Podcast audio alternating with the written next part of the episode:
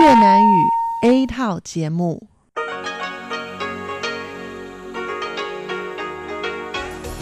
Đây là Đài Phát thanh Quốc tế Đài Loan RTI.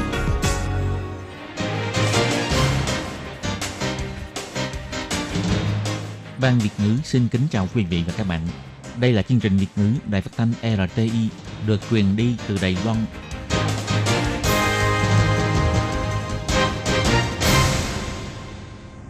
Anh xin kính chào quý vị và các bạn. Chào mừng các bạn đến với chương trình phát thanh của Ban Việt ngữ Đài Phát thanh Quốc tế RTI ngày hôm nay.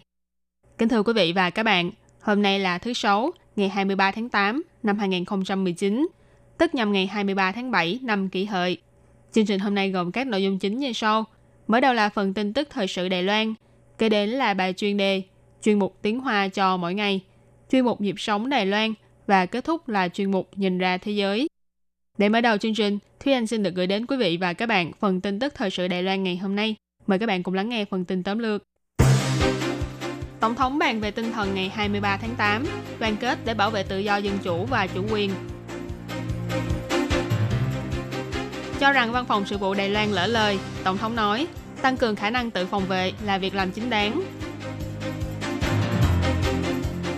Bảo bay lưu phát cảnh báo trên đất liền, Ủy ban Nông nghiệp dự đoán sẽ ảnh hưởng đến 7 huyện thị của Đài Loan. Bộ Ngoại giao nói xây dựng kế hoạch khai thác nguồn khách từ các quốc gia Vịnh Ả Rập đến Đài Loan du lịch. Trung Quốc gây sức ép buộc gian hàng Đài Loan gỡ bản tên tại triển lãm đô thị thông minh ASEAN. Phía Đài Loan rút khỏi triển lãm để kháng nghị. Tam hợp viện trong khắp phố cổ khu dân cư Vĩnh Lạc phát triển nét đặc sắc của khu vực để thu hút du khách. Và sau đây mời các bạn cùng lắng nghe nội dung chi tiết của bản tin.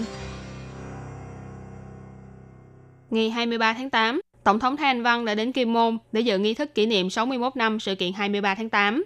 Đây cũng là lần đầu tiên từ khi nhậm chức tổng thống vào tháng 5 năm 2016. Tổng thống Thái Anh Văn đến Kim Môn để dự lễ kỷ niệm ngày này.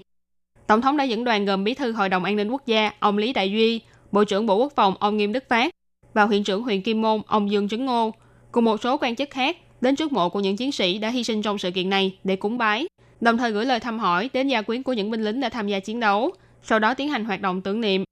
Sau khi kết thúc nghi lễ, Tổng thống trả lời phỏng vấn của phóng viên, bà bày tỏ, 61 năm trước, những người đi trước, bất kể là kẻ đến trước hay người đến sau, bất kể là dân tộc nào, là quân nhân hay dân thường, đều đã cùng trải qua thử thách của trận nã pháo ngày 23 tháng 8, cùng nhau bảo vệ cho Trung Hoa Dân Quốc Đài Loan. Nếu như không có trận chiến đẫm máu năm ấy, thì cũng đã không có một Trung Hoa Dân Quốc Đài Loan tự do dân chủ như ngày hôm nay. Bây giờ người dân Đài Loan cũng nhất thiết phải đoàn kết để bảo vệ cho nước nhà.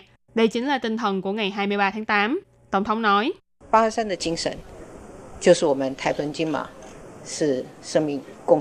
Tinh thần của ngày 23 tháng 8 chính là đảo Đài Loan, Bành Hồ, Kim Môn, Mã Tổ của chúng ta là một thể thống nhất.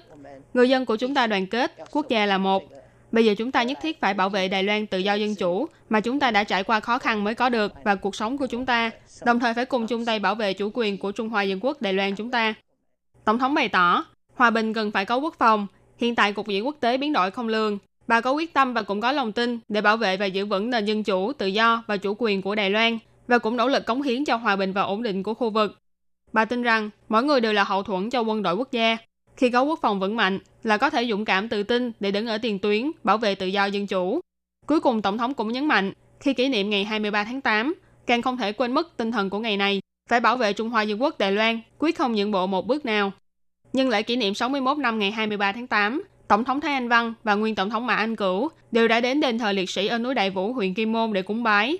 Đoàn xe của Tổng thống Thái Anh Văn đã vô tình gặp ông Mã Anh Cửu đang dẫn đoàn học sinh đi tham quan. Tổng thống Thái Anh Văn cũng đã đặc biệt xuống xe để bắt tay và hỏi thăm ông Mã Anh Cửu.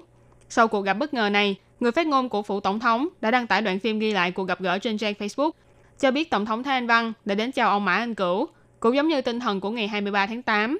Đảo Đài Loan, Bành Hồ, Kim Môn, Mã Tổ là một thể thống nhất, nhân dân đoàn kết, quốc gia là một. Bài viết chỉ ra, Trung Hoa Dân Quốc Đài Loan là quốc gia của chúng ta, mỗi một người trong chúng ta đều phải cùng chung tay bảo vệ quốc gia của mình. Bài viết cũng đề cập, bên cạnh ông Mã Anh Cửu, có rất nhiều các bạn thanh niên. Hy vọng mọi người đều có thể tiếp nối tinh thần này, cùng bảo vệ cho dân chủ, tự do, nhân quyền đời đời của Đài Loan. Đồng thời trên trang Facebook của mình, ông Mã Anh Cửu cũng đã đăng bài viết bày tỏ, Kim Môn là một nơi rất tốt. Ông cho biết, hôm qua ông đã gặp nguyên phó tổng thống Lữ Tú Liên, hôm nay lại gặp tổng thống Thái Anh Văn. Bài viết cũng đăng kèm theo hình ảnh chụp và video về cuộc hội ngộ bất ngờ này. Việc Mỹ phê chuẩn bán máy bay chiến đấu F-16V cho Đài Loan đã khiến cho đương cục Trung Quốc vô cùng bất mãn. Ngày 22 tháng 8, người phát ngôn của Văn phòng Sự vụ Đài Loan Trung Quốc, ông Mã Hiểu Quang, còn chỉ trích chính phủ đảng Dân Tiến là bán thân để dựa hơi, không biết liêm sĩ. Ngày 23 tháng 8, Tổng thống Thái Anh Văn đã đến Kim Môn để tham dự nghi thức kỷ niệm 61 năm sự kiện 23 tháng 8. Sau nghi lễ, Tổng thống trả lời phỏng vấn bày tỏ, phía Trung Quốc đã lỡ lời trong sự việc này. Đài Loan tăng cường khả năng tự phòng vệ là một việc làm chính đáng. Tổng thống nói, tôi nghĩ lần này Trung Quốc đã lỡ lời. Chúng ta tăng cường khả năng tự phòng vệ của chúng ta để cho cuộc sống dân chủ tự do của chúng ta có được sự đảm bảo. Việc này vốn là một việc làm vô cùng chính đáng, cho nên chúng ta cũng hy vọng Trung Quốc có thể là một người láng giềng tốt. Tổng thống cũng chỉ ra, từ sau ngày 2 tháng 1 năm nay, Đài Loan đã phải đối mặt với một tình thế mới. Phía Trung Quốc đưa ra một nước hai chế độ phương án Đài Loan, đồng thời đưa phương án này áp đặt cho người dân Đài Loan. Bà tin rằng tất cả mọi người dân Đài Loan đều không thể chấp nhận việc này, nhất là khi nhìn thấy người dân Hồng Kông theo đuổi tự do dân chủ. Đài Loan càng nên trân trọng cuộc sống hiện tại của mình và đoàn kết với nhau, cùng nhau bảo vệ tự do dân chủ của Đài Loan. Còn về việc nguyên tổng thống Mã Anh Cửu cũng đang có mặt tại Kim Môn và phát biểu kêu gọi đảng cầm quyền chấp nhận nhận thức chung 1992, khôi phục lại giao lưu giữa hai bờ eo biển, đồng thời bày tỏ bất kể là mua bao nhiêu vũ khí với Mỹ, đến cuối cùng vẫn phải nói lại mối liên hệ với Trung Quốc. Tổng thống Thanh Văn thì chỉ ra, chính phủ của bà từ trước đến nay chưa hề bài xích việc nói lại mối liên hệ với Trung Quốc và cũng rất bằng lòng ngồi xuống để đối thoại. Nhưng tình thế mà hiện tại Đài Loan đang phải đối mặt chính là Trung Quốc muốn áp dụng một nước hai chế độ lên Đài Loan, cho nên bắt buộc phải tập hợp ý chí của người dân Đài Loan và cũng nhất định phải có năng lực quốc phòng vững mạnh để củng cố lòng tin, đảm bảo hòa bình ở vùng biển của Đài Loan. Chính phủ Mỹ cũng đã chính thức cho biết sẽ bán máy bay chiến đấu F-16V cho Đài Loan. Trợ lý Bộ trưởng chuyên phụ trách các vấn đề an ninh châu Á-Thái Bình Dương của Bộ Quốc phòng Hoa Kỳ, ông Randall Shriver bày tỏ, việc này cũng có một bộ phận là để đáp lại với những uy hiếp ngày một tăng cao của phía Trung Quốc. Ông Randall Shriver khi trả lời phỏng vấn cho trang mạng tin tức Washington Free Beacon đã nói, phía Mỹ vẫn luôn quan tâm chú ý đến những lời đe dọa ngày một gia tăng của Trung Quốc. Đài Loan cần có số vũ khí quân sự này để duy trì an ninh vùng trời của mình. Cơn bão số 11 của năm nay mang tên Bailu đã dần tiến gần đến Đài Loan.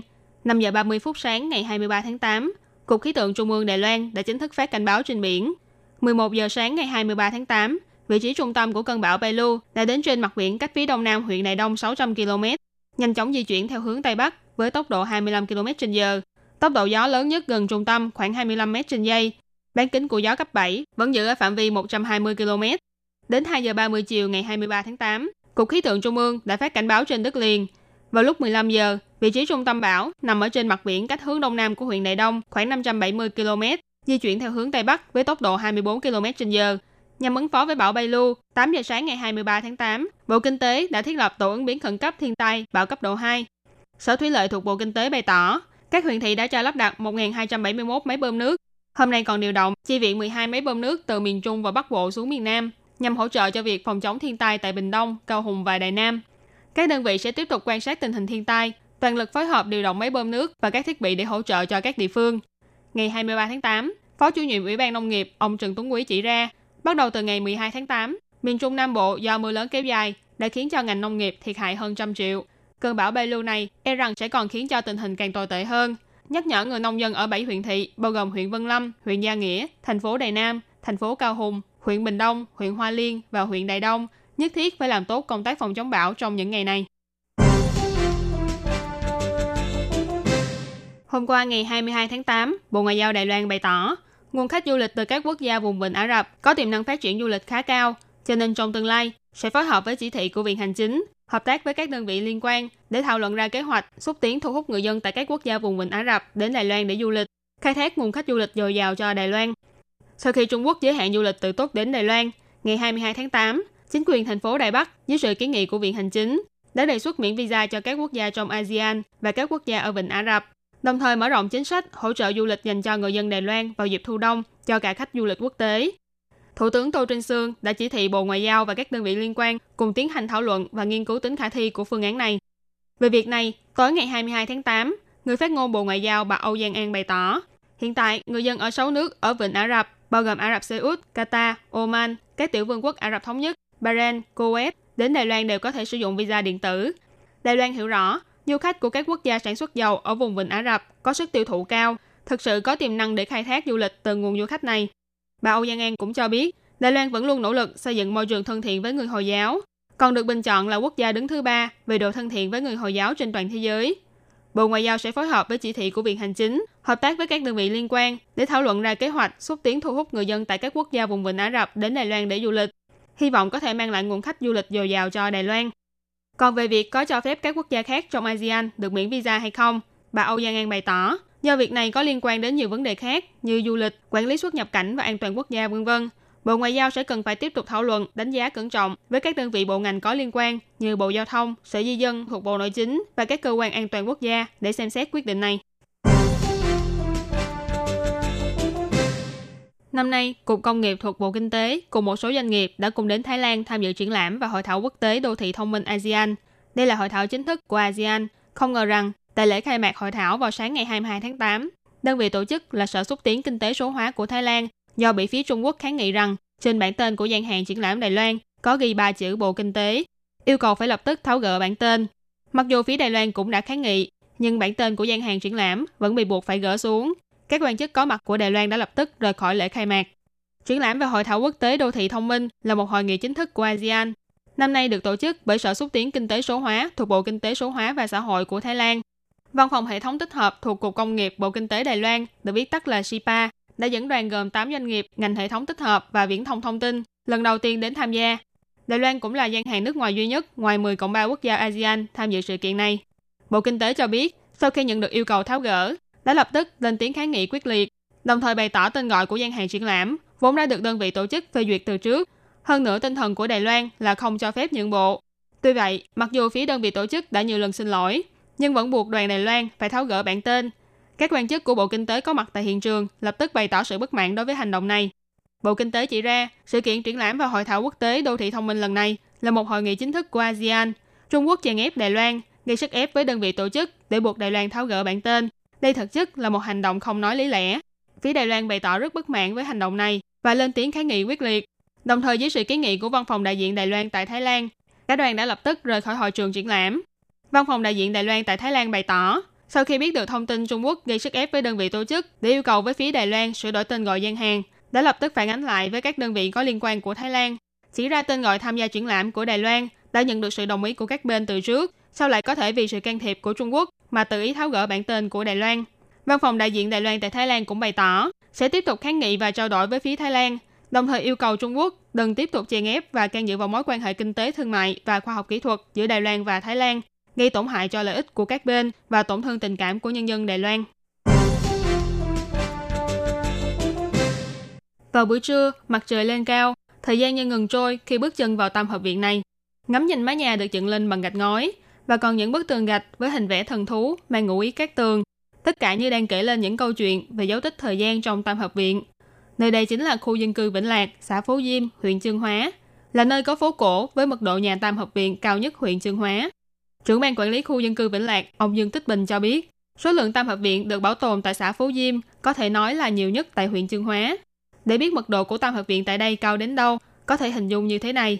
Khi đi trong khu vực này, chạy qua một ngã rẽ là thấy được một tam hợp viện, tiếp tục băng qua một ngã rẽ lại thấy được một tam hợp viện khác. Xây dựng nhiều nhà tam hợp viện như vậy là do khu dân cư Vĩnh Lạc là một thôn làm nông điển hình. Ở đây có khoảng 20 đến 30 căn tam hợp viện theo lối kiến trúc Mân Nam. Ông Dương Tích Bình cho biết, Nhà nông trồng lúa nên cần phải có chỗ phơi thóc. Kiến trúc Tam Hợp Viện thì mới có cả một khoảng sân để phơi thóc như thế.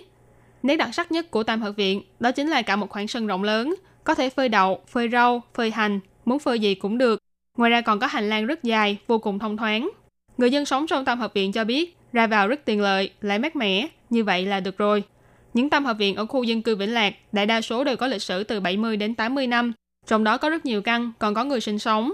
Trong khu dân cư Tam Hợp Viện mang đậm nét cổ xưa này, còn có không ít những hình vẽ hiện đại đầy sức sống. Đây cũng là nơi chụp ảnh check-in nổi tiếng dành cho các bạn trẻ.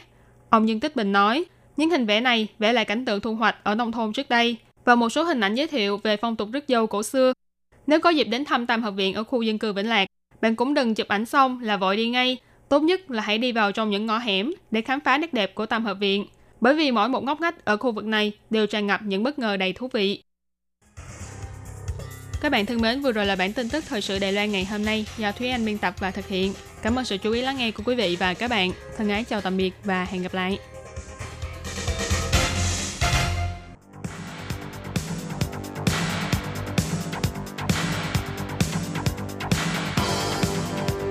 Đây là đài phát thanh quốc tế Đài Loan RTI, truyền thanh từ Đài Loan. Mời các bạn theo dõi bài chuyên đề hôm nay.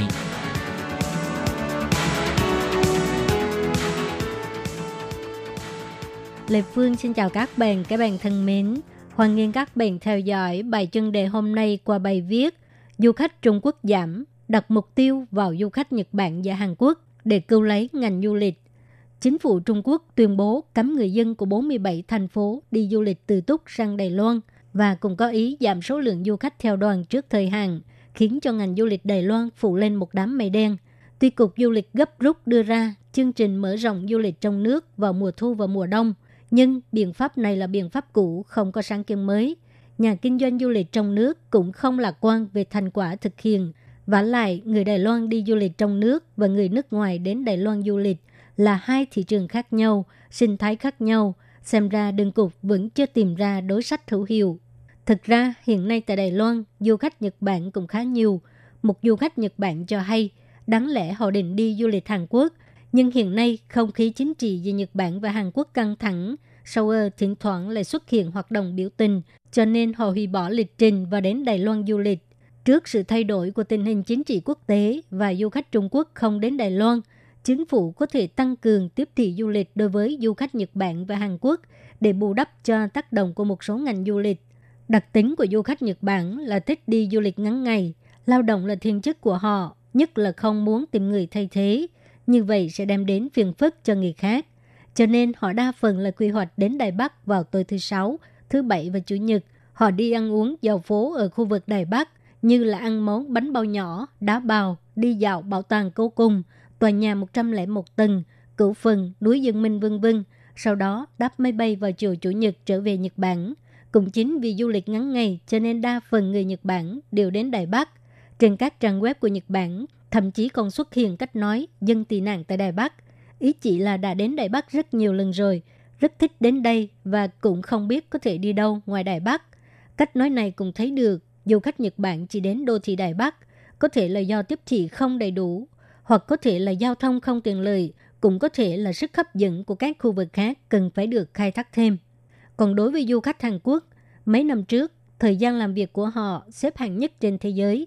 Trong những năm gần đây, thời gian làm việc của người Hàn Quốc còn dài hơn người đi làm ở Nhật Bản.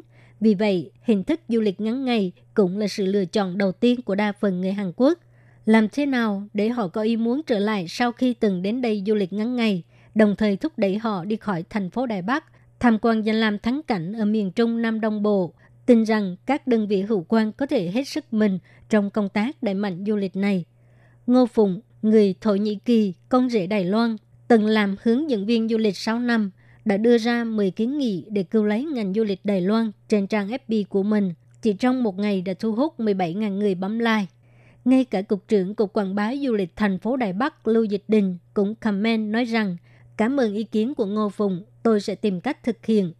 Ngô Phùng cho biết, gần đây Trung Quốc bắt đầu ngưng cấp visa du lịch từ Túc sang Đài Loan, khiến cho ngành du lịch của Đài Loan bị ảnh hưởng rất nhiều – Tuy đây là vấn đề chính trị, nhưng chúng ta không thể để cho ngành du lịch bị ảnh hưởng, mà phải tìm cách để chứng hưng ngành du lịch Đài Loan. Ngô Phùng cho hay, và lúc này chúng ta cần phải đoàn kết hơn bao giờ hết, cùng nhau tìm cách để tăng cường đặc sắc và sức hấp dẫn của các điểm du lịch. Nhưng nói thật là Đài Loan không thể nào hoàn toàn dựa vào du lịch nội địa để phát triển ngành du lịch. Chúng ta cần phải có kế hoạch du lịch hoàn chỉnh, quy hoạch một năm, 5 năm và 10 năm, từ chương trình ngắn hạn đến dài hạn tìm cách thu hút du khách quốc tế. Có thể là ban đầu không thể nào thu hút một lượng lớn du khách Tây phương, nhưng ít nhất cũng có thể tăng thêm số lượng du khách từ khu vực châu Á đến Đài Loan du lịch.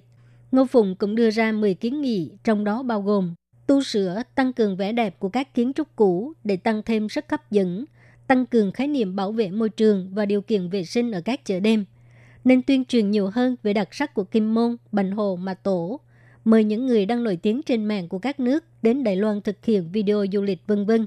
Sau cùng, Ngô Phùng cho biết, nếu cần tới sự hỗ trợ của tôi, tôi rất sẵn sàng.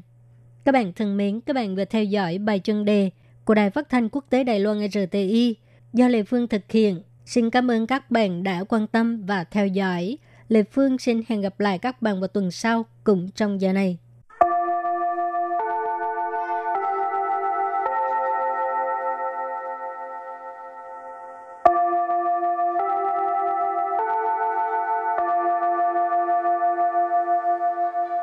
Xin mời quý vị và các bạn đến với chuyên mục Tiếng Hoa cho mỗi ngày do Lệ Phương và Thúy Anh cùng thực hiện.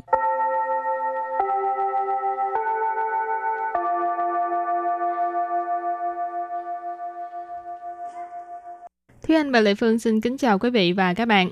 Chào mừng các bạn đến với chuyên mục Tiếng Hoa cho mỗi ngày ngày hôm nay. Ý, Thúy Anh đang xài máy di động mới ha. Ừ, điện thoại cũ bị rớt rồi. Thành ra ừ. phải uh, mua điện thoại mới. Sang ha, không cần sửa luôn. Sửa không nổi nữa tại vì điện thoại xài lâu quá rồi. Giá sửa của cái điện thoại cũ bằng với tiền mua điện thoại mới rồi thì mua điện thoại mới đi chứ. Ừ, với lại uh, đi làm có tiền rồi ha. Ừ, Nên... tiền kiếm được là phải uh, tiêu xài. Mấy số. Rồi, hôm nay mình học hai câu có liên quan tới di động ha. Câu thứ nhất, hôm qua tôi làm rất điện thoại, hôm nay là bị té. Và câu thứ hai, bằng đúng là họa vô đơn chí mà. Và bây giờ thì chúng ta lắng nghe cô giáo đọc hai câu mẫu này bằng tiếng Hoa. 我昨天掉了手机，今天又跌了一跤。你真是祸不单行啊！Thế anh xin giải thích câu mẫu số 1. 我昨天掉了手机，今天又跌了一跤。 我我 là tôi. 昨天昨天 là hôm qua. 掉了掉了 là làm rơi hoặc làm rớt. 手机 Sổ chí ý chỉ là điện thoại di động, sổ là tay, chi là máy. Thì chiếc máy trên tay của mình ý chỉ là điện thoại di động của mình bây giờ. 今天今天 là hôm nay. 又又 là lại lần nữa. 跌了一跤 Địa là y giao là bị té. Và sau đây mời cô giáo đọc lại câu mẫu này bằng tiếng Hoa. 我昨天掉了手机，今天又跌了一跤。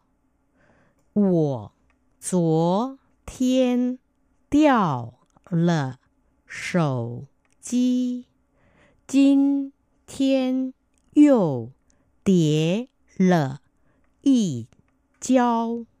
Câu này có nghĩa là hôm qua tôi làm rớt điện thoại, hôm nay là bị té. Và câu thứ hai, bạn đúng là họa vô đơn chí mà. 你真是祸不单行啊！ Lê Phương xin giải thích câu 2 ha. 你 Nị có nghĩa là bạn, đại từ nhân dân ngôi thứ hai. Chân sự Chân sự có nghĩa là đúng là. Hoặc bù tan xính à. Hoặc bù tan xính có nghĩa là hòa vô đơn chí. Đây là một cái à, thành ngữ ha. Hoặc tức là tai nạn, tai nạn. Xính có nghĩa là tao lại, tức là đến, ập đến ha. Cả câu thành ngữ này có nghĩa là tai hua từ tao lại, bu chỉ sư ý sự. Tức là chỉ về cái sự xui xẻo, chỉ về cái việc xui xẻo nó xảy ra liên tục hai ba lần như vậy ha. Cho nên khi mà cái việc xui xẻo xảy ra hai ba lần trở lên thì mình có thể dùng à, à, cái câu thành ngữ này hua bu tan xỉn. Rồi thì à, bây giờ chúng ta lắng nghe cô giáo đọc câu mẫu này nhé. 你真是祸不单行啊！ 你真是祸不单行啊！ Câu vừa rồi là bạn đúng là họa vô đơn chí mà. Và sau đây mời các bạn cùng đến với phần từ vựng mở rộng.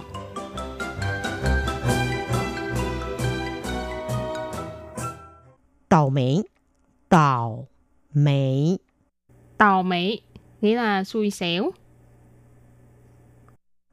运气差，运气差， Uyên si cha. Uyên si tức là vận may.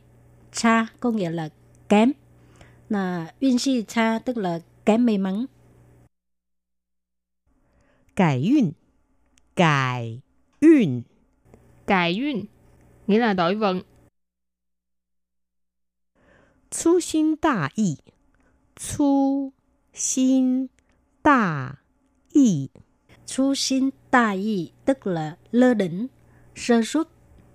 Và sau đây chúng ta hãy cùng đến với phần đặt câu với các từ vựng mở rộng. Từ đầu tiên là tàu mỹ. 他的手机已经被偷三次了，真的太倒霉了。他 là anh ấy, 手机 mình có nói là điện, điện thoại di động, 已经 là đã, bị thâu là bị trộm, bị đánh cắp, san sư là ba lần, chân de từ dùng để cảm thán, thai là quá, tàu mỹ là xui xẻo. Cho nên câu này ghép lại là điện thoại của anh ấy bị trộm 3 lần rồi, thật là quá xui xẻo mà. Rồi bây giờ mình đặt câu cho từ 运气差。这次考不好，只是你运气差而已，不要气馁。这次考不好，只是你运气差而已，不要气馁。 Tức là lần này bạn thi không có tốt, chỉ là tại vì kém may mắn thôi, đừng có nặng chí. Chơ sư tức là lần này, khảo ở đây là khảo sư, thi cử. Khảo bố hảo tức là thi không tốt. Chỉ sư chỉ là nì uyên chi cha ở ý. Uyên chi cha tức là kém may mắn, ở ý là thôi. bù yào si này, si này có nghĩa là nặng chí, nặng lòng. Ha, na bù yào si này tức là đừng có nặng chí, đừng có nặng lòng. Và từ thứ ba là từ cải运. 许多人来找他算命，希望自己能改运。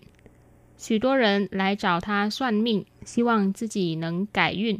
Câu này có nghĩa là rất là nhiều người đến tìm ông ta để xem bói, hy vọng là có thể đổi vận may cho mình. Xù tua rịnh là rất là nhiều người. Lại là đến. Trọ là tìm. Tha là ông ấy. Xoan minh là xem bói hoặc là bói toán. Hy vọng là hy vọng. Tự chỉ là bản thân mình. Nận là có thể. Cải duyên nghĩa là đổi vận. Cho nên câu này ghép lại là rất là nhiều người đến tìm ông ấy xem bói toán. Hy vọng có thể đổi vận cho mình. Và bây giờ mình đặt câu cho từ cuối cùng. Su xin ta y, tức là lơ đỉnh, sơ suất. 他是个粗心大意的人，常常因为忘记带钥匙 而 bà tự chỉ sủa dài mấn ngoại. Anh ấy là một người hay lơ đỉnh, thường quên đem chìa khóa cho nên bị nhốt ở ngoài. Tráng tráng tức là thường xuyên. Yên quay có nghĩa là tại vì, bởi vì quang chi tức là quên. Quang chi tài giao sự tức là quên đem chìa khóa. Ở, ở đây có nghĩa là mà ha. Bà tự chỉ sủa dài mấn ngoài tức là nhốt mình ở ngoài sủa sủa có nghĩa là khóa ha. Thường mình nói uh, sủa mình tức là khóa cửa đó ha. Bà tự chỉ sủa tại mấn ngoài tức là nhốt mình ở ngoài ha. Và sau đây mời các bạn cùng ôn tập lại hai câu mẫu của ngày hôm nay.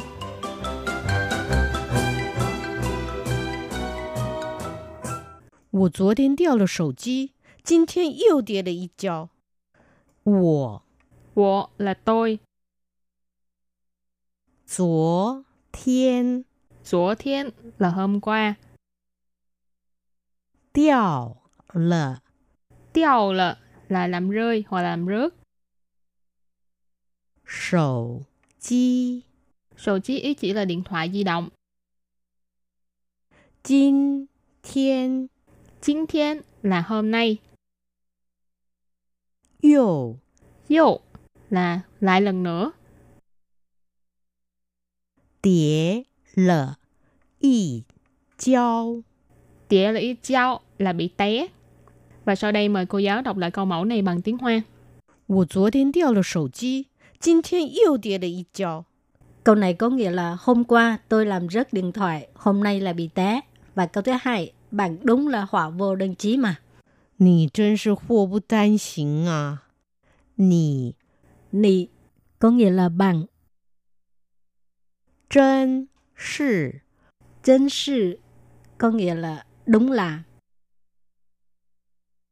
祸不单行啊！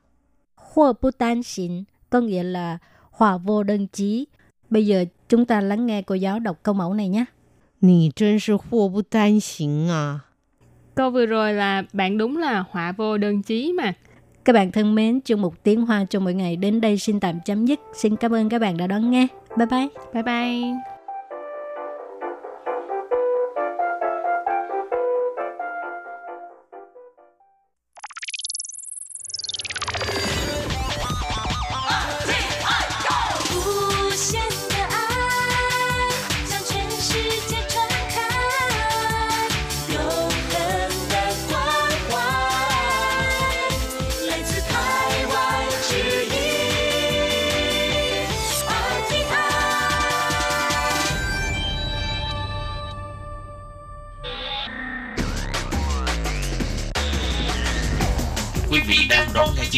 Ngữ tại RTI truyền thanh từ Đài Loan.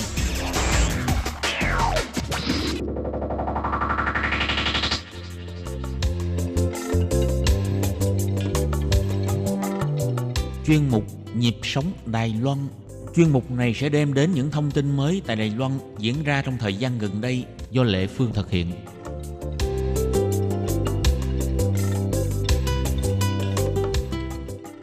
Tôi bản chất là một cái nhà nghiên cứu về dân tộc học.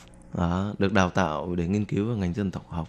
Khi ra trường tốt nghiệp đại học ấy, thì tôi có làm cho Viện Nghiên cứu Đông Nam Á. À, tôi có những cái thời gian đi uh, học tiếng ở Thái Lan Ừ. và từ đó thì tôi có theo đuổi thêm và học tập thêm về lĩnh vực phát triển cộng đồng ừ. và phát triển bền vững. Các bạn thân mến, thì vừa rồi là lời giới thiệu của khách mời Nguyễn Trung Dũng, nhà sản xuất trà sang tuyết cổ thụ. Anh đã sang Đài Loan để tham gia một cái hoạt động giao lưu về trà, chia sẻ trà Việt Nam đến với bạn bè Đài Loan. Thì à, tuần trước trong trong một nhịp sống Đài Loan là anh Nguyễn Trung Dũng đã chia sẻ với chúng ta về cái à, mục đích của anh đến Đài Loan và anh đã có một cái gặt hái như thế nào trong chuyến đi này và sau đó anh cũng kể là tại sao từ một người làm à, văn hóa à, nghiên cứu về dân tộc học lại trở thành nhà sản xuất trà sang tuyết cổ thụ thì à, đó là nội dung của tuần trước và bây giờ thì Lê Phương sẽ mời các bạn tiếp tục đón nghe à, buổi trò chuyện giữa Lê Phương với anh Nguyễn Trung Dũng nhé. thì giống như hồi nãy anh nói là trà nó có 30 loại vitamin lẫn vâng. thì khi mà mình pha trà là nên pha như thế nào để cho đừng có làm mất đi cái cái cái, cái uh, chất vitamin đó vâng. à, cái cái cái cái để hạn chế tối đa đó ừ. cái mất vitamin đó thì đấy cũng là cái lý do mà là cái giải pháp có thể từ lúc mà chưa có khoa học kỹ thuật phát triển đến bây giờ cũng vậy thôi à. thì chính là cái cách mà để chế biến các loại lục trà đó là cách để giữ tối đa các cái hoạt chất tự nhiên ở trong trà. Dạ. từ những hoạt chất là khó bay hơi. Dạ. đến các hoạt chất nên là dễ bay hơi. Dạ. tại vì cái quá trình mà chế biến cái cái lục trà đó là bây giờ gọi là cái trà trà trà trà trà bắc hay là trà tân cương hay là trà mạn của Việt Nam đó nó chính là cái cái quy trình của nó là ngắn nhất yeah. từ lúc thu hoạch đến lúc ra thành phẩm là ngắn nhất thì chính cái quá trình đó nó giữ được tối đa các hoạt chất tự nhiên yeah. nó không có quá trình lên men để phá vỡ cấu trúc của các phân tử yeah. đó còn uống thì người việt đấy vừa tôi vừa giới thiệu là uống trà trà trà tươi rồi yeah. cái đó là số 1 rồi yeah.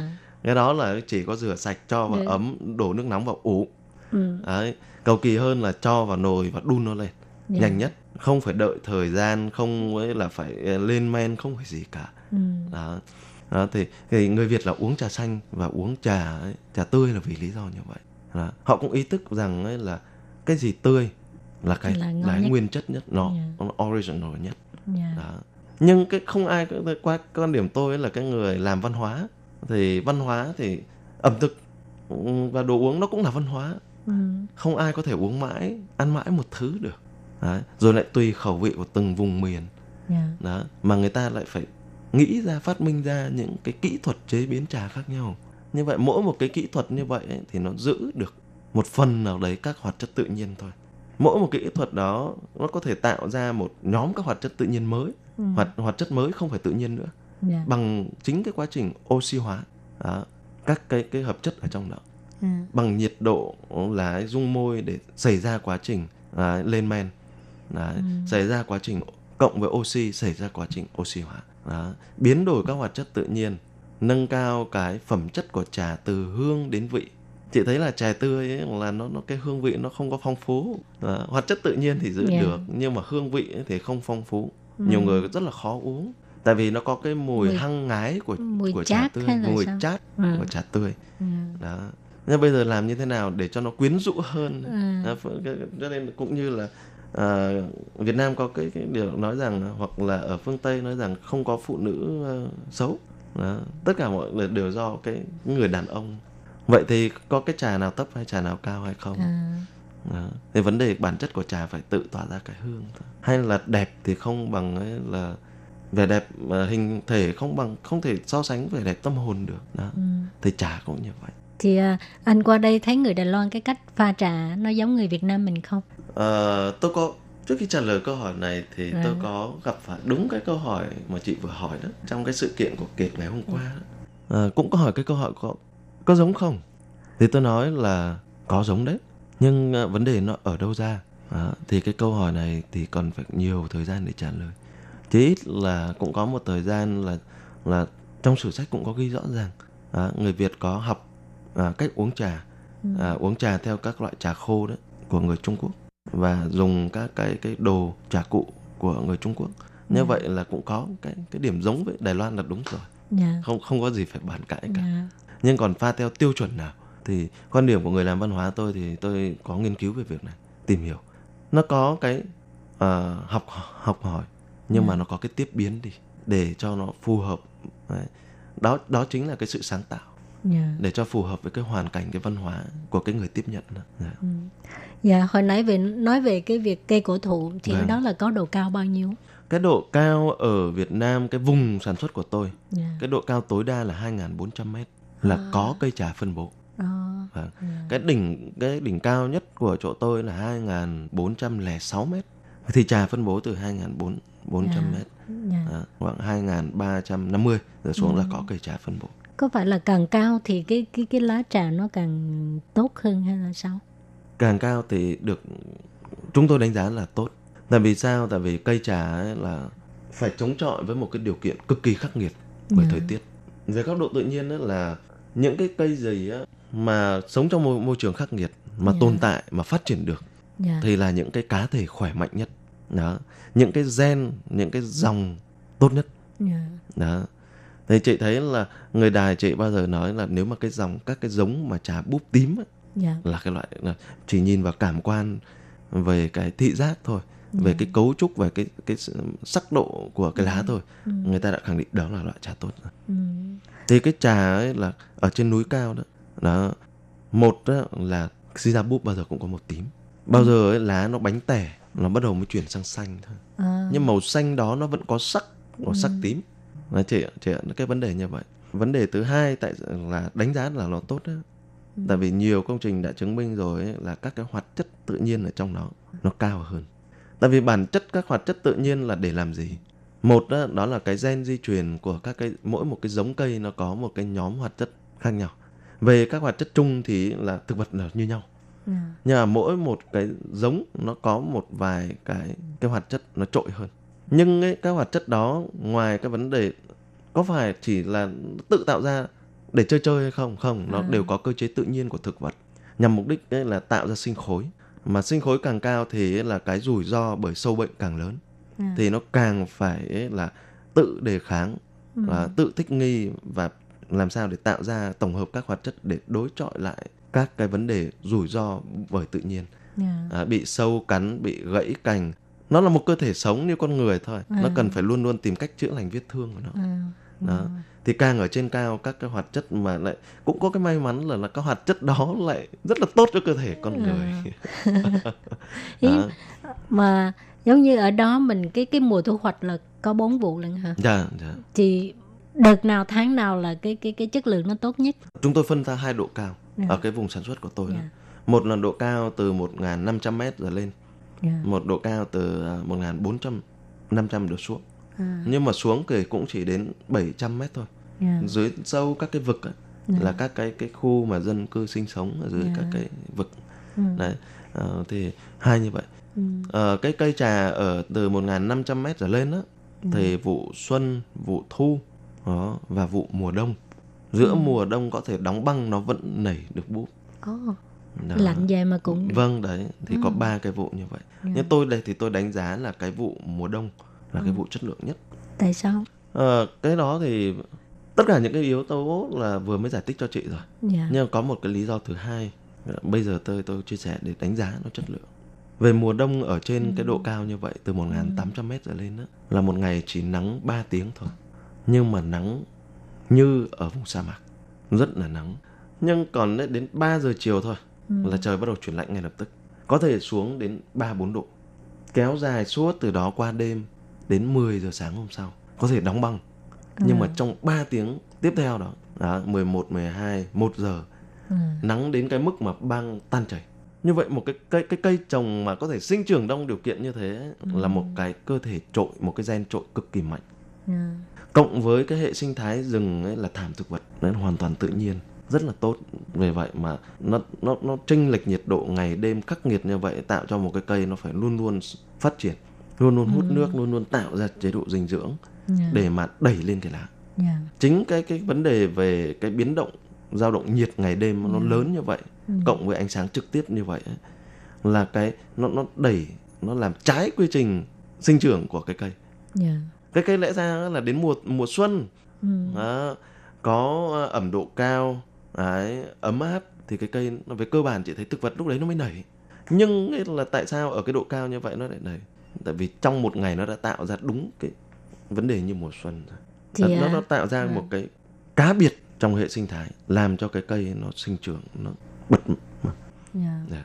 thì à, các cây cổ thụ là cũng được đưa vào di sản thì di sản là một điều rất là quý hiếm thì Dạ. làm như thế nào để có thể bảo dưỡng nó có thể tồn tại lâu dài hơn nữa Ừ. Cái câu chuyện này đó thì khi đưa vào di sản rồi, được chứng nhận là di sản quốc gia rồi. Thì ờ, nhà nước cũng đầu tư rất nhiều để mà có những cái chính sách từ chính sách hỗ trợ ờ, cho cộng đồng bảo vệ, chăm sóc ờ, từ ờ, khuyến khích ờ, cho đến tài chính này dạ, để bảo vệ. Đó. rồi là hỗ trợ cho các doanh nghiệp ờ, để mà về thuế chẳng hạn ừ, khuyến khích các doanh nghiệp đấy, giảm thuế cho các doanh nghiệp hoặc miễn thuế trong một thời gian nào đó để mà tăng cường bảo vệ và sản xuất các cái loại trà từ nguyên liệu trà sả trà san nâng cao cái giá trị nó lên. Dạ, để người dân ấy, nhìn thấy cái giá trị giá trị thị trường nhìn thấy cái lợi lợi nhuận từ một cái đơn vị trà đó thì người ta sẽ có ý thức trong việc bảo vệ. Vậy từ khi được đưa vào di sản quốc gia thì à, anh làm như thế nào để mà quảng bá cái cái trà xanh Dạ. À, tôi chỉ là một cái cá nhân thôi trong rất nhiều người làm trà nó không đại diện cho bất kỳ ai không đại diện cho chính phủ Việt Nam nhưng mà tôi luôn có cái ý thức của tôi trong việc bảo vệ cái di sản đó.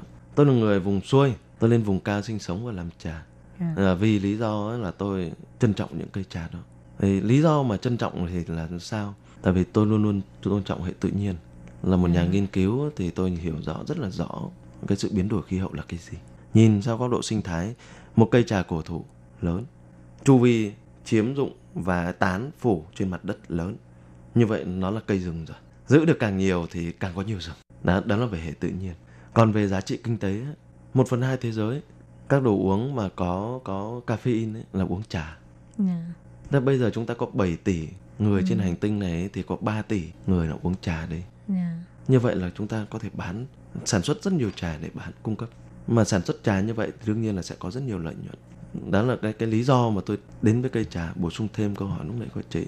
Còn tôi bảo vệ bằng cách là gì? Tôi đi ngược với cả cái cơ chế vận hành của thị trường. Dạ, người ta chỉ tìm cách các cơ sở sản xuất chỉ tìm cách thu mua trà nguyên liệu trà tươi thôi. Có thể cạnh tranh mà không làm lợi cho người dân. Thì tôi bỏ tiền trước tôi thuê của người dân bằng giá gấp đôi với giá thu mua của thị trường. Tôi thuê tôi tôi thuê vùng trẻ của người dân và tôi chăm sóc. Xong rồi tôi lại thuê chính những cái hộ gia đình mà cho tôi thôi tôi bãi trà đấy đi hái trà theo tiêu chuẩn của tôi như vậy là giá nguyên liệu của tôi về đến xưởng nó gấp gần 3 lần so với giá thị trường đấy đấy là một hình thức tôi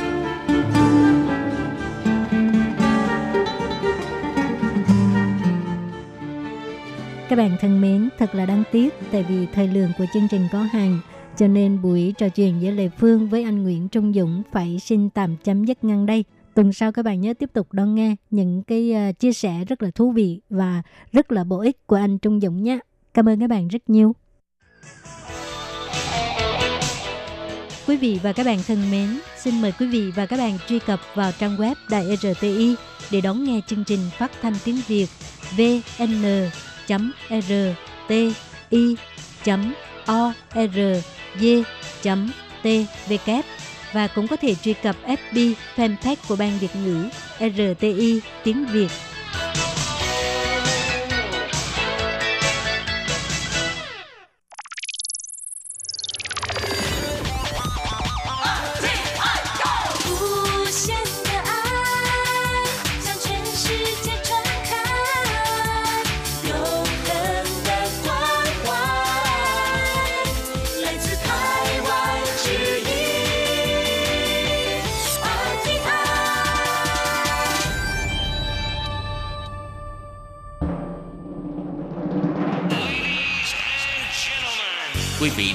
Nghe chương trình Việt ngữ Đài RTI truyền thanh từ Đài Loan.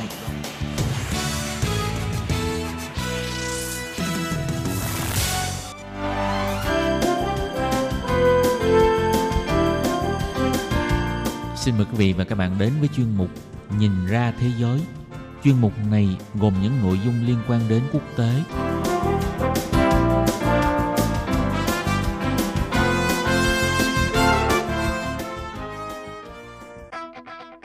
Tường Vi xin chào quý vị và các bạn. Chào mừng các bạn trở lại với chuyên mục Nhìn ra thế giới để nắm bắt được những thông tin và sự kiện chính trị quan trọng đang xảy ra khắp năm châu. Các bạn thân mến, nội dung của chuyên mục ngày hôm nay bao gồm những thông tin như sau. Bất ổn chính trị kéo dài 3 tháng tại Cộng hòa Séc đã kết thúc. Giới chức nước Indonesia xác nhận địa điểm đặt thủ đô mới. Cuối cùng là nguy cơ suy thoái kinh tế trước thềm bầu cử của Donald Trump – sau đây xin mời các bạn cùng theo dõi nội dung chi tiết.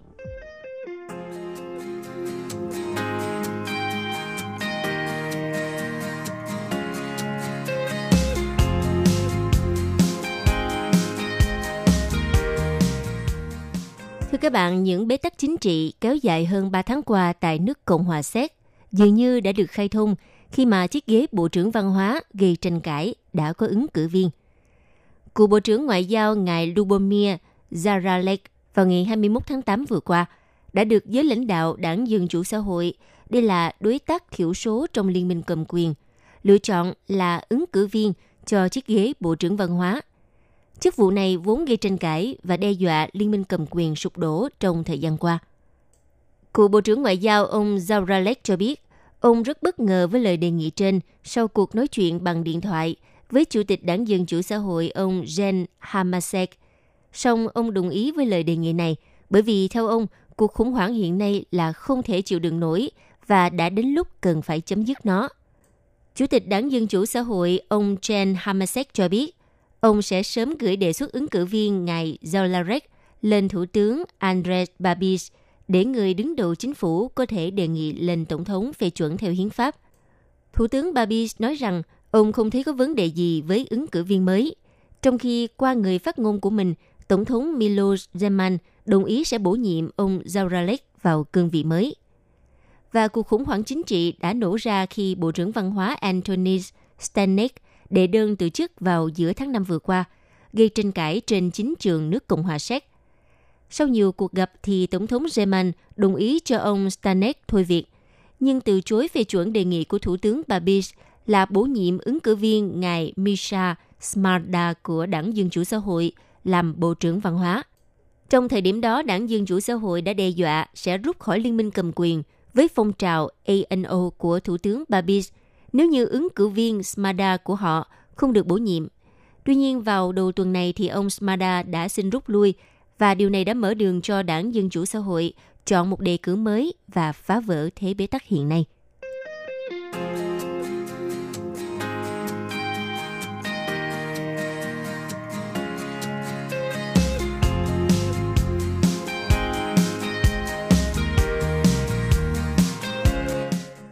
Vào hôm ngày 22 tháng 8, theo giới truyền thông Indonesia, dẫn lời Bộ trưởng Nông nghiệp và Kế hoạch đất đai, ngài Sopyan Dijali cho biết, nước này đã xây dựng thủ đô mới ở tỉnh Đông Kalimantan trên đảo Borneo. Tuy nhiên, ông không nêu rõ địa điểm chính xác sẽ đặt thủ đô mới. Bộ trưởng Dijali đưa ra phát biểu trên ngay sau khi Tổng thống Indonesia ngài Joko Widodo tuần trước chính thức đề xuất lên Quốc hội kế hoạch chuyển thủ đô từ Jakarta – trên đảo Java về một địa điểm ở Kalimantan.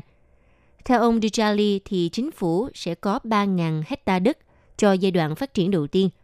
Thủ đô mới của Indonesia sẽ được thiết kế như là một thành phố thông minh bền vững và có hệ thống giao thông công cộng hiệu quả, cũng như hệ thống nước và điện bảo vệ môi trường. Hiện nay, giới truyền thông Indonesia cho rằng có thể Tổng thống Widodo sẽ chọn khu vực Bukit Soeharto hoặc là thị trấn Samboja làm trung tâm hành chính mới. Như vậy, ước tính kế hoạch di dời thủ đô của Indonesia sẽ tiêu tốn khoảng 33 tỷ USD. Trong đó có việc xây dựng các trụ sở công quyền mới và nhà ở cho khoảng 1,5 triệu nhân viên chính phủ. Theo cơ quan kế hoạch phát triển quốc gia Bepmenas, thì kế hoạch di dời thủ đô có thể bắt đầu vào năm 2024. Vâng thưa các bạn, hiện nay thủ đô của Indonesia là thành phố Jakarta. Đây là thành phố lớn nhất ở Indonesia với dân số 9,6 triệu người. Nhưng vùng đô thị Jakarta có dân số gần tới 30 triệu người, khiến cho tình trạng ách tắc giao thông đang là một nguyên nhân gây thiệt hại tới 7,04 tỷ USD kinh tế hàng năm của Jakarta. Hơn nữa, Jakarta do vị trí nằm ở vùng đất thấp, cho nên thủ đô quốc gia vạn đảo này rất dễ bị ngập lụt khi triều cường.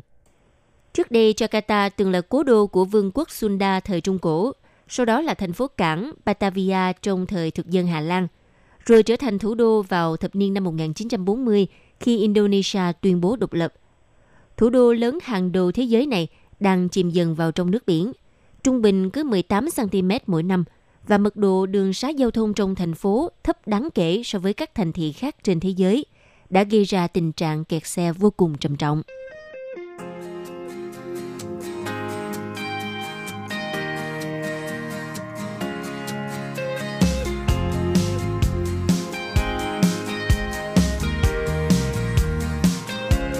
Thưa các bạn, chỉ còn vài tháng nữa thì nước Mỹ sẽ bắt đầu bước vào giai đoạn tổng tuyển cử tổng thống. Và kinh tế của Mỹ đã đảo chiều, có thể sẽ ảnh hưởng đến nỗ lực tái đắc cử của Donald Trump trong cuộc chạy đua vào Nhà Trắng năm 2020. Tổng thống Donald Trump vào hôm ngày 15 tháng 8 vừa qua cảnh báo Mỹ sẽ đối mặt với sự sụp đổ kinh tế nếu như ông thất cử trong cuộc bầu cử tổng thống năm 2020. Do vậy, Donald Trump lập luận rằng mọi cử tri Mỹ cần phải bỏ phiếu cho ông vì nền kinh tế vững mạnh của đất nước và tỷ lệ thất nghiệp đang ở mức thấp gần kỷ lục mà ông đã tạo ra. Tuy nhiên, vào tuần trước, các thị trường tài chính đã phát đi tín hiệu cảnh báo về nguy cơ suy thoái của kinh tế Mỹ, khiến cho nỗi bất an ập đến giới đầu tư cũng như là công ty và người tiêu dùng. Nỗi lo đó lại càng trồng chất thêm với những quan ngại khác về vòng áp thuế 10% của Donald Trump nhằm vào hàng trăm tỷ USD hàng hóa nhập khẩu Trung Quốc bắt đầu có hiệu lực từ ngày 1 tháng 9. Và thông báo mới đây từ Anh và Đức cho biết nền kinh tế của họ đang suy giảm. Theo giới phân tích cho rằng, dù kịch bản suy thoái kinh tế Mỹ trước thềm bầu cử tổng thống năm 2020 không chắc chắn diễn ra, nhưng sự sụt giảm tăng trưởng của kinh tế Mỹ sẽ là một đòn giáng nặng nề cho Donald Trump, người mà đang sử dụng sức mạnh của nền kinh tế như luận điểm trọng tâm để kêu gọi cử tri ủng hộ ông trong nhiệm kỳ 2. Tuy nhiên, theo tình hình hiện nay thì đội ngũ cố vấn của Donald Trump lo sợ nền kinh tế suy yếu sẽ làm cho ông mất điểm ở nhóm cử tri độc lập và cử tri ôn hòa thuộc đảng Cộng hòa. Đây là những người trước đây sẵn sàng bỏ qua những lời lẽ và chính sách bị coi là gây kích động của Donald Trump. Các cố vấn kinh tế Nhà Trắng nhận thấy có rất ít phương án đảo ngược xu thế một khi mà nền kinh tế Mỹ bắt đầu trượt dốc.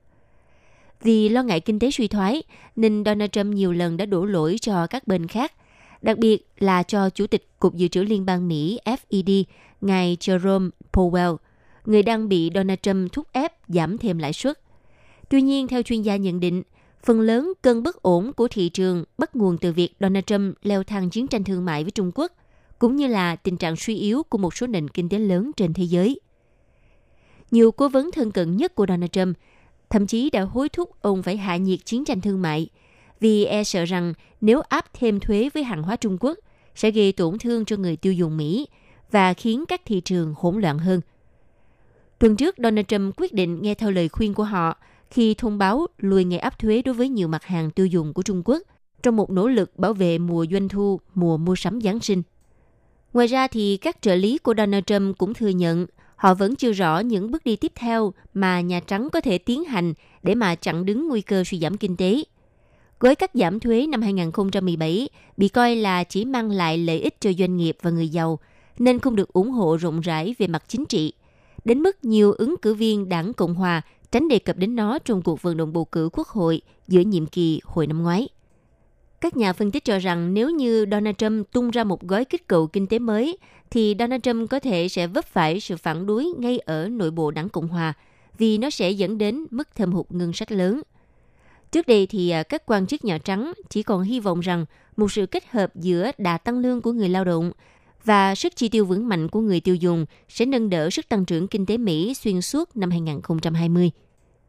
Tuy nhiên, Donald Trump biết rằng số phận chính trị của ông phụ thuộc rất lớn vào niềm tin của các cử tri, rằng chỉ có ông mới là nhà lãnh đạo có thể kéo dài thêm đà tăng trưởng kinh tế đã diễn ra hơn một thập kỷ của nước Mỹ. Vừa qua vào ngày 15 tháng 8, Donald Trump đã hô hào tại một cuộc tiếp xúc cử tri. Ông nói, bạn không có sự lựa chọn nào ngoài việc bỏ phiếu cho tôi vì quỹ hưu trí của bạn. Nếu không mọi thứ sẽ sụp đổ hoàn toàn. Dù bạn thích hay ghét tôi thì bạn phải bỏ phiếu cho tôi. Vào tuần trước thì Donald Trump cũng đã dành nhiều thời gian ở câu lạc bộ golf của ông tại bang New Jersey để gọi điện cho những người thân tín cùng các lãnh đạo doanh nghiệp nhằm dò hỏi đánh giá của họ về mức độ biến động quá lớn trên các thị trường tài chính. Theo hai thành viên đảng Cộng hòa thân cận với Nhà Trắng tiết lộ, Donald Trump cũng nghi ngờ về một số chỉ số kinh tế yếu ớt và tự hỏi liệu có phải truyền thông và những kẻ có thế lực đang thao túng dữ liệu để hạ thấp uy tín của ông hay không. Sự ngờ vực của Donald Trump được củng cố vì các quan chức Nhà Trắng từ lâu đã có xu hướng chỉ trình lên cho Tổng thống những báo cáo thẩm định kinh tế tươi sáng mà thôi. Bên cạnh đó, giữa lúc thị trường chứng khoán Mỹ chào đảo hồi tuần trước, Donald Trump đã lên Twitter để bảo vệ thành tích kinh tế của mình. Ông chỉ trích FED không cắt giảm lãi suất sâu hơn vì cho rằng giảm mạnh lãi suất sẽ giúp gia tăng hoạt động cho vay trong nền kinh tế và giúp đồng USD cạnh tranh hơn so với các ngoại tệ khác. Donald Trump cũng đề cao sức mạnh chi tiêu của người tiêu dùng Mỹ sau khi Bộ Thương mại ghi nhận tổng doanh thu bán lẻ trong tháng 7 tăng 3,4% so với cùng kỳ năm ngoái. Tuy nhiên, giới phân tích cho rằng việc Donald Trump tập trung công kích FED có thể sẽ phản tác dụng bởi vì cuối tháng trước, FED đồng ý hạ lãi suất lần đầu tiên kể từ năm 2008. Đây là một bước đi để bảo vệ nền kinh tế và chống lại tình trạng bất ổn thương mại. Tuy nhiên, theo cuộc khảo sát tâm lý người tiêu dùng do Đại học Michigan thực hiện và công bố hôm ngày 16 tháng 8, thì người tiêu dùng xem đây như là một động thái phòng ngừa nguy cơ suy giảm kinh tế, hơn là một nỗ lực để duy trì đà tăng trưởng. Báo cáo này chỉ ra rằng niềm tin người tiêu dùng Mỹ giảm 6,4% kể từ tháng 7 và tâm lý bi quan có thể tồi tệ hơn nếu FED quyết định hạ sâu lãi suất đúng theo mong muốn của Donald Trump. Vào hôm ngày 14 tháng 8, các thị trường tài chính Mỹ đã phát đi tín hiệu cảnh báo kinh tế suy thoái khi lãi suất của trái phiếu chính phủ Mỹ kỳ hạn 10 năm rơi xuống mức thấp hơn lãi suất của trái phiếu kỳ hạn 2 năm.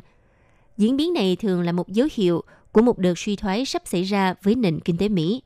Nhưng một quan chức cấp cao Nhà Trắng trấn an rằng cảnh báo này đã mất sức mạnh dự báo vì các mức lãi suất thấp cùng những chính sách khác của các ngân hàng trung ương trên khắp thế giới.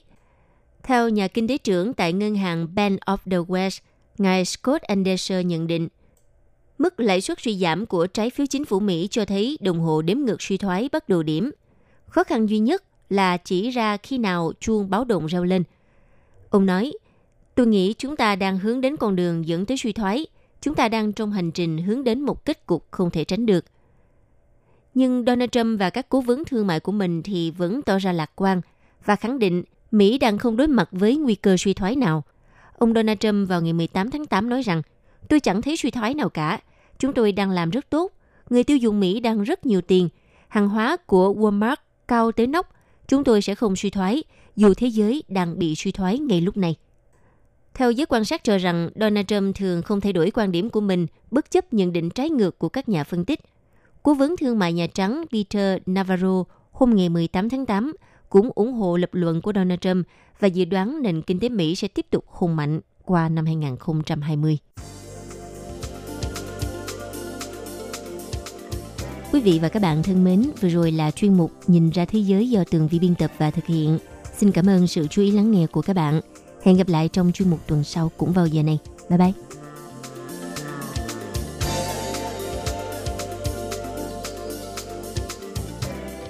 Quý vị và các bạn thân mến, sau đây là email của Ban Việt ngữ ctv a rti org tvk hộp thư truyền thống của Ban Việt ngữ Việt Nam Miss PO Box 123 gạch ngang 199 Taipei 11199 còn thính giả ở Việt Nam xin gửi đến hộp thư số 104 Hà Nội, Việt Nam.